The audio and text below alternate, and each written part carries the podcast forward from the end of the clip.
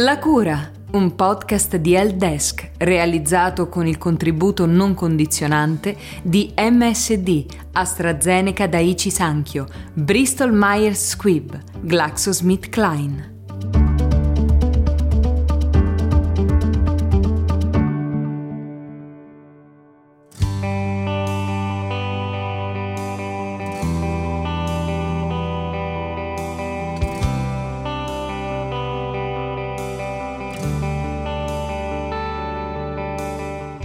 Siamo diventati bravi a combattere il cancro, ma c'è qualcuno che sa farlo meglio di noi, il nostro sistema di difesa immunitario. In condizioni normali riconosce e spazza via le cellule tumorali prima che possano far male. Ma il cancro è subdolo. È capace di nascondersi o addormentare le nostre difese, garantendosi così la possibilità di agire indisturbato. Oggi però abbiamo imparato a risvegliare il nostro sistema di difesa o addirittura potenziarlo per aggredire con ancora maggiore efficacia i tumori. Questo episodio di Annalisa Bonfranceschi è dedicato all'immunoterapia.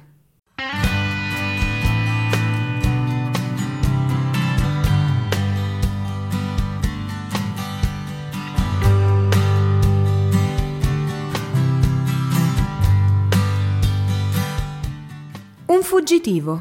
Tra le innumerevoli metafore con cui è possibile descrivere un tumore, quella che lo ritrae come qualcosa o qualcuno che fugge e che si sottrae alla vista è forse tra le più appropriate. Infatti, affinché un tumore nasca e cresca, deve saper sfuggire a diversi sistemi di controllo che il nostro corpo possiede per tenerlo a bada. Uno di questi è piuttosto speciale perché di lavoro fa esclusivamente questo, il controllore. È il nostro sistema di difesa immunitario, un insieme complesso di cellule e molecole deputato a difenderci da tutto ciò che risulti estraneo all'equilibrio del nostro organismo. È sostanzialmente un efficiente guardiano, pronto a entrare in azione ogni volta che intercetta qualcosa di anomalo, sia esso un virus, un batterio o una cellula impazzita, come quella del cancro. Le cellule tumorali, infatti, sono cellule proprie del nostro corpo, ma mutate al punto da comportarsi in maniera del tutto diversa dalle loro vicine di casa e questa anomalia non passa inosservata al sistema immunitario, o meglio, non dovrebbe. In questa puntata vedremo infatti come i tumori possano ingannare a proprio favore il sistema immunitario, di fatto spegnendolo e sfruttare tutto questo per un unico scopo, crescere. Conoscere come questo avviene ci ha permesso di capire che è possibile combattere i tumori anche agendo su questo fronte, potenziando cioè la risposta immunitaria.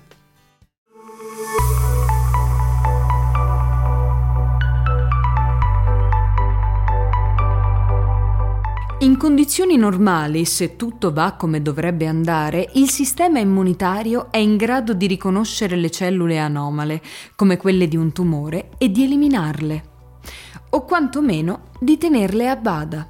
Si ritiene infatti che tra i miliardi di cellule del nostro corpo, cellule neoplastiche si formino di continuo. Nella maggior parte dei casi, però, vengono eliminate e controllate. Si parla in questo caso di immunosorveglianza ed è un concetto che risale almeno agli inizi del secolo scorso e alle intuizioni del tedesco Paul Ehrlich, premio Nobel per la medicina nel 1908. I tumori, però, possono accumulare capacità che li rendono in grado di sfuggire a questo controllo e così di crescere indisturbati. O quasi. Le cellule tumorali possono infatti imparare a eludere questa sorveglianza, ma possono anche rendere il controllore meno abile a fare il suo lavoro. In sostanza, quello che accade è che possono rendersi letteralmente invisibili al sistema immunitario o possono bloccarne le azioni, frenarlo, se non addirittura usarlo a proprio vantaggio. Come ci riescono? Perdendo molecole che allerterebbero il nostro sistema di difesa o producendone altre per spegnerne l'azione. Quello di cui abbiamo appena parlato è un puzzle complesso che abbiamo costruito con il contributo di centinaia di ricercatori da tutte le parti del mondo. Per esempio, l'immunologo italiano Alberto Mantovani, che negli anni 70 ha scoperto che i tumori sono in grado di modificare a proprio favore l'ambiente circostante e, per così dire, corrompere e arruolare cellule del sistema immunitario.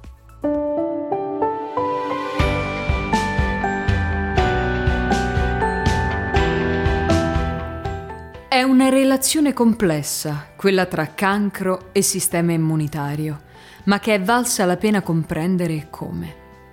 Infatti, così come la scoperta delle alterazioni molecolari tipiche del cancro ha guidato lo sviluppo di farmaci mirati, le conoscenze sulle relazioni tra sistema immunitario e tumori hanno portato una nuova branca di trattamenti, l'immunoterapia. L'idea che ne sta alla base è semplice. Se il sistema immunitario perde colpi di fronte al tumore, perché non aiutarlo a riguadagnare terreno? Negli ultimi anni abbiamo ideato diverse strategie per farlo, al punto che oggi, dopo la chirurgia, la chemioterapia, la radioterapia e la target therapy, l'immunoterapia si è guadagnata il titolo di quinto pilastro nella lotta ai tumori.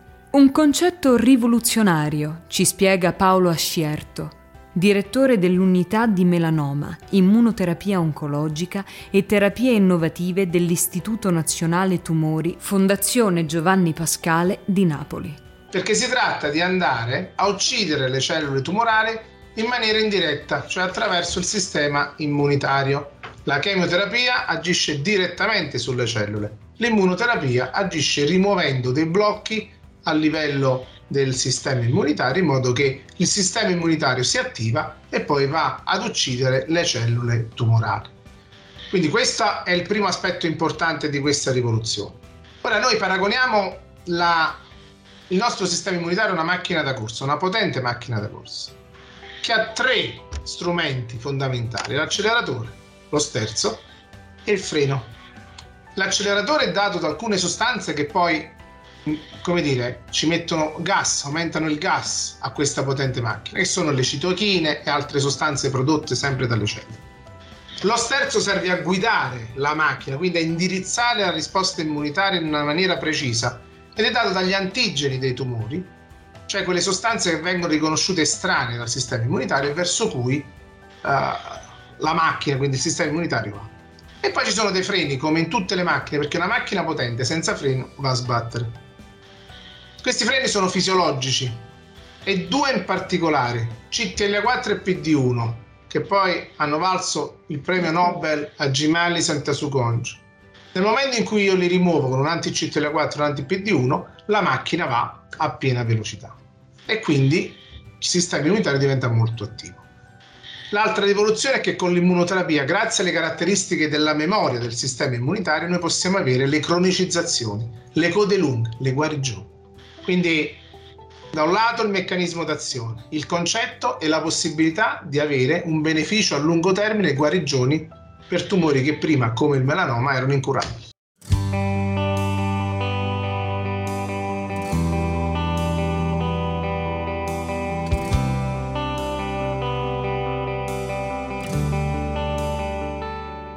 Parliamo di storia soprattutto recente. Il primo dei farmaci immunoterapici che sono valsi il Nobel per la medicina nel 2018 è stato approvato solo nel 2011, anche se, come spesso accade, le prime intuizioni risalgono a molti anni prima, in questo caso almeno alla fine del XIX secolo. È interessante ripercorrere questa strada, che ha come primo protagonista il chirurgo americano William Bradley Coley passato poi alla storia non a caso come il padre dell'immunoterapia. Coley aveva osservato che la presenza di infezioni in alcuni casi si accompagnava alla remissione della malattia. Fu a partire da questo che mise a punto un mix a base di batteri uccisi con cui trattare pazienti con diversi tipi di tumore. La tossina di Coli, come divenne poi nota, all'epoca curò effettivamente alcuni pazienti con diversi tipi di tumori. Ma dopo qualche successo e qualche critica perché non era esattamente un metodo sicuro per pazienti già provati dalla malattia, la tossina di Coli venne abbandonata. Ci sarebbero voluti anni per riscoprire tutta la portata di questo approccio. Restava però l'intuizione, cioè che se si dà qualcosa in grado di stimolare il sistema immunitario, i tumori ne fanno direttamente le spese.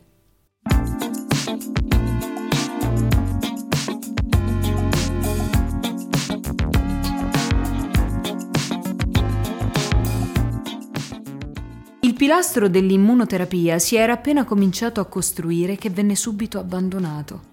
Servivano più conoscenze e un cambio di prospettiva che sarebbe arrivato solo dopo aver messo insieme i pezzi su come è fatto e come funziona il nostro sistema immunitario e come nascono e si sviluppano le cellule tumorali. Le intuizioni non bastavano. Serviva una bussola per inseguirle con più razionalità. A catalizzare questo cambio di prospettiva furono i progressi in due aree scientifiche apparentemente lontane, ma che alla fine si rivelarono come due tasselli di un puzzle che all'improvviso combaciano alla perfezione. Il primo era la scoperta che il nostro sistema di difesa immunitaria attacca tutto ciò che nel nostro organismo è anomalo e non solo quello che è estraneo. L'altro erano le osservazioni che le cellule tumorali si comportano in maniera nettamente diversa dalle altre cellule del nostro corpo. Così, nel corso di qualche decennio, prese forma con più consapevolezza il concetto che il cancro potesse essere colpito non solo direttamente, indirizzando contro di esso chemioterapia o farmaci mirati, ma anche indirettamente, risvegliando un sistema immunitario addormentato. A questo punto le intuizioni di Coley trovarono finalmente un razionale scientifico e oggi continuiamo a usare un'immunoterapia del tutto simile a quella ideata dal chirurgo americano. Il vaccino BCG contro la tubercolosi viene utilizzato in alcuni casi anche come trattamento nel cancro della vescica. Contiene infatti un microorganismo attenuato e una volta iniettato direttamente nella vescica è in grado di riattivare il sistema immunitario. Ma se vale il principio di sfruttare un estraneo come un batterio per risvegliare il sistema immunitario, allora perché non provare anche con i virus? Abbiamo fatto anche questo, fino a mettere a punto un'immunoterapia a base di un virus derivato da quello dell'herpes, che colpisce le cellule tumorali uccidendole e stimola al tempo stesso la risposta del sistema immunitario. Li chiamiamo virus oncolitici e nel 2015 è arrivata la prima terapia che li utilizza contro alcune forme di melanoma che non possono essere operate. In realtà queste applicazioni dell'immunoterapia sono ancora piuttosto grezze. Continuano a utilizzare un organismo esterno per riaccendere il sistema immunitario contro il tumore. Negli anni siamo riusciti a fare ancora meglio imparando a manipolare, attraverso farmaci mirati, il sistema per risvegliarne l'azione contro i tumori e ciò che ha consentito alla lotta al cancro di fare enormi progressi, anche contro tumori che fino ad allora disponevano di poche prospettive terapeutiche.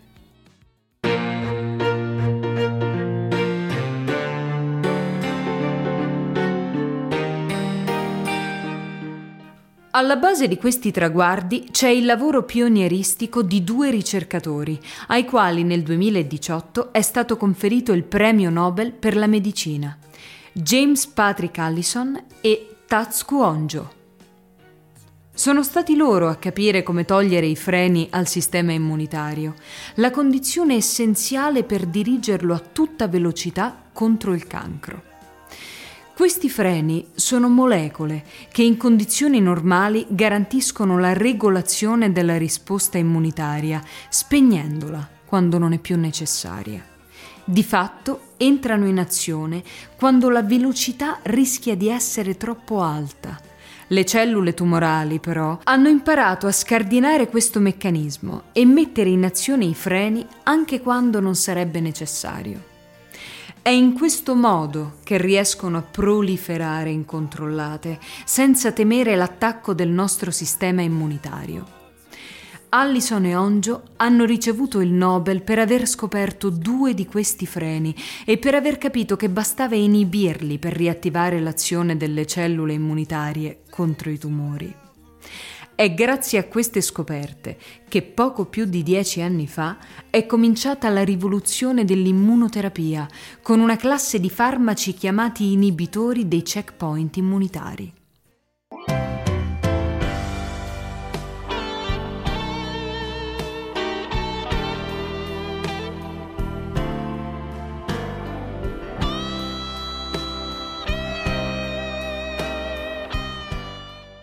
I primi pazienti ad aver ottenuto benefici sono stati quelli con il melanoma in fase avanzata, per i quali gli inibitori dei checkpoint immunitari sono stati la prima terapia a migliorare la sopravvivenza.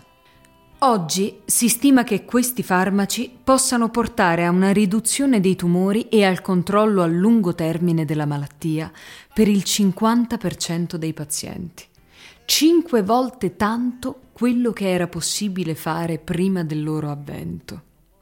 Nel giro di una decina d'anni la flotta degli inibitori dei checkpoint immunitari si è allargata, così come le indicazioni di trattamento.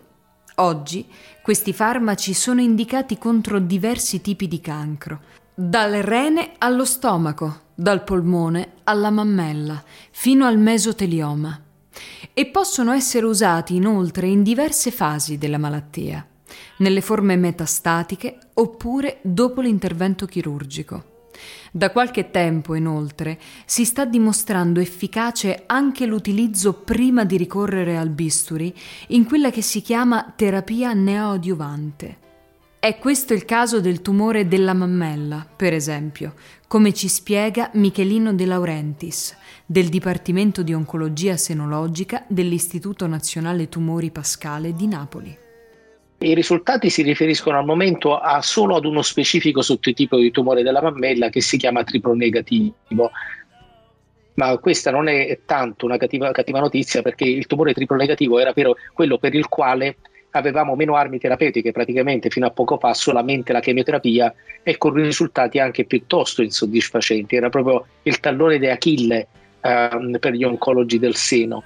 Um, recentemente con gli immunoterapici siamo stati capaci di migliorare la sopravvivenza e il controllo della malattia nella fase metastatica, cioè tutti avanzati, ma soprattutto, secondo me, la grandissima novità è quella uh, venuta fuori eh, l'anno scorso, è possibile utilizzare un, un immunoterapico, il pembrolizumab, nelle fasi precoci, cioè quando il tumore è stato scoperto addirittura prima che questo sia stato operato. Quindi siamo in una fase molto precoce, questo setting terapeutico viene normalmente chiamato terapia neoadiuvante si, si, fa prima dell'intervento chirurgico in preparazione di questo. Ora sappiamo che usare il pembrolizumab combinato con la chemioterapia in questa fase migliora notevolmente la possibilità di, uh, con, di guarire la malattia, riducendo le recidive e tendenzialmente migliorando anche eh, la, i tassi di sopravvivenza. Questo approccio, in studi recenti, si è rivelato efficace anche per altri farmaci immunoterapici e in altri tumori. È il caso del nivolumab, utilizzato come terapia neoadiuvante insieme alla chemioterapia contro il cancro al polmone.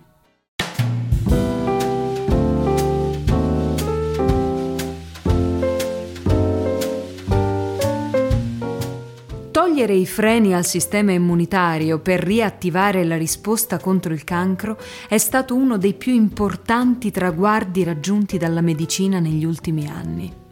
L'utilizzo di questo approccio si amplia di giorno in giorno attraverso la messa a punto di nuove molecole. Ma non è l'unica strategia terapeutica che sfrutti il sistema immunitario che la ricerca ha messo a punto negli ultimi anni.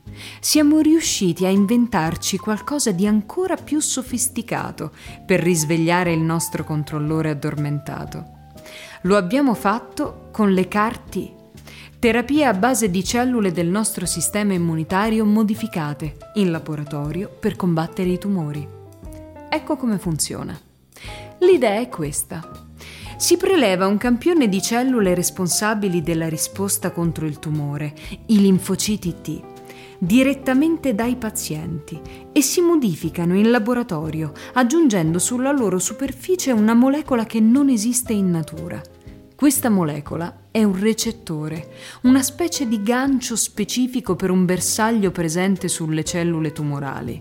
In questo modo, una volta che le cellule sono iniettate nuovamente nel paziente, i linfociti T, che sono dei killer di professione, riconoscono e uccidono le cellule tumorali. Un'idea rivoluzionaria, quella delle CAR-T, che ha cambiato la storia di pazienti affetti da alcune forme di linfoma e leucemie e in fase di studio oggi per una gran quantità di tumori, dopo i successi ottenuti in quelli del sangue.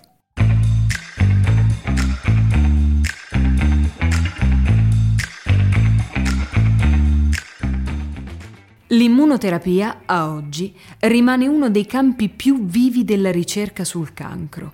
Ha già consentito di ottenere importanti risultati. Tra le speranze in serbo per il futuro c'è quella di utilizzarla nelle fasi più precoci di malattia, mentre oggi riguarda in genere quelle più avanzate, ma soprattutto quella di ampliare la gamma di pazienti che può beneficiarne. Non solo. Una delle promesse dell'immunoterapia è la produzione di vaccini anticancro. Come? Istruendo il sistema immunitario a riconoscere i segnali più caratteristici delle cellule tumorali, tecnicamente gli antigeni, e preparando per tempo la nostra squadra di controllori. In modo non così diverso da tanti vaccini che abbiamo a disposizione contro le malattie infettive. Per ora i vaccini anticancro sono soprattutto terapie sperimentali. Ma la speranza è che possano diventare uno strumento in più nella lotta ai tumori, magari nelle persone maggiormente a rischio. Appuntamento al prossimo futuro.